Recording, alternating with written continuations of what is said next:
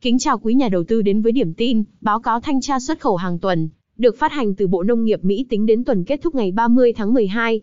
Trong báo cáo ghi nhận hàng lên tàu ngô, đậu tương và lúa mì đều thấp hơn so với tuần trước. Tích lũy hàng lên tàu cả ba nông sản đều thấp hơn so với cùng kỳ năm trước. Giao hàng ngô trong xu hướng giảm mạnh. Dữ liệu hàng lên tàu ngô Mỹ niên vụ 2021-2022 hàng tuần đạt 596.1 nghìn tấn, thấp hơn đến 38% so với tuần trước.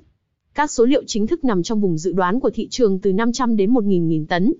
Tích lũy hàng lên tàu từ đầu niên vụ đạt 12.9 triệu tấn, thấp hơn đến 15% so với cùng kỳ năm trước. Hàng lên tàu từ đầu niên vụ vẫn trong một xu hướng giảm khá mạnh trong ngắn hạn, giao hàng cũng đang thấp hơn nhiều so với cùng kỳ năm trước. Mexico vẫn là điểm đến hàng đầu của ngô Mỹ, nhưng trong tuần vừa qua đã giảm đến 43% so với tuần trước, giao hàng ngô sang Nhật Bản cũng giảm 30%, và giao hàng ngô sang Trung Quốc cũng giảm 52% so với tuần trước. Giao hàng đậu tương từ Mỹ sang Trung Quốc giảm nhẹ so với tuần trước đó. Dữ liệu hàng lên tàu đậu tương Mỹ vụ 2021-2022 đạt 1.192 triệu tấn, thấp hơn so với tuần trước là 31%.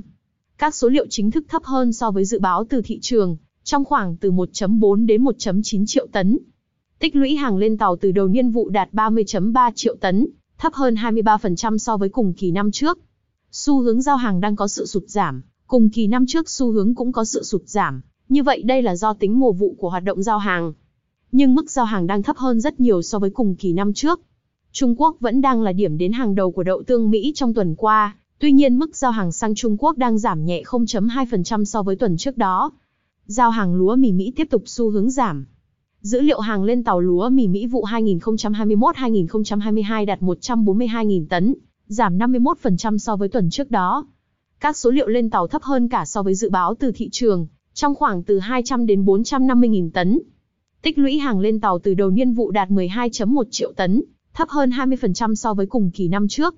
Xu hướng giao hàng lúa mì Mỹ nhìn chung vẫn đang thấp hơn so với cùng kỳ năm trước, và đang có dấu hiệu phân kỳ với xu hướng cùng kỳ năm trước vào các tuần cuối của tháng 12. Mexico vẫn duy trì là điểm đến thường trực của lúa mì Mỹ trong tuần qua, tuy nhiên mức giao hàng đã giảm 20% so với tuần trước. Nigeria tiếp tục cho thấy lực mua đối với lúa mì Mỹ.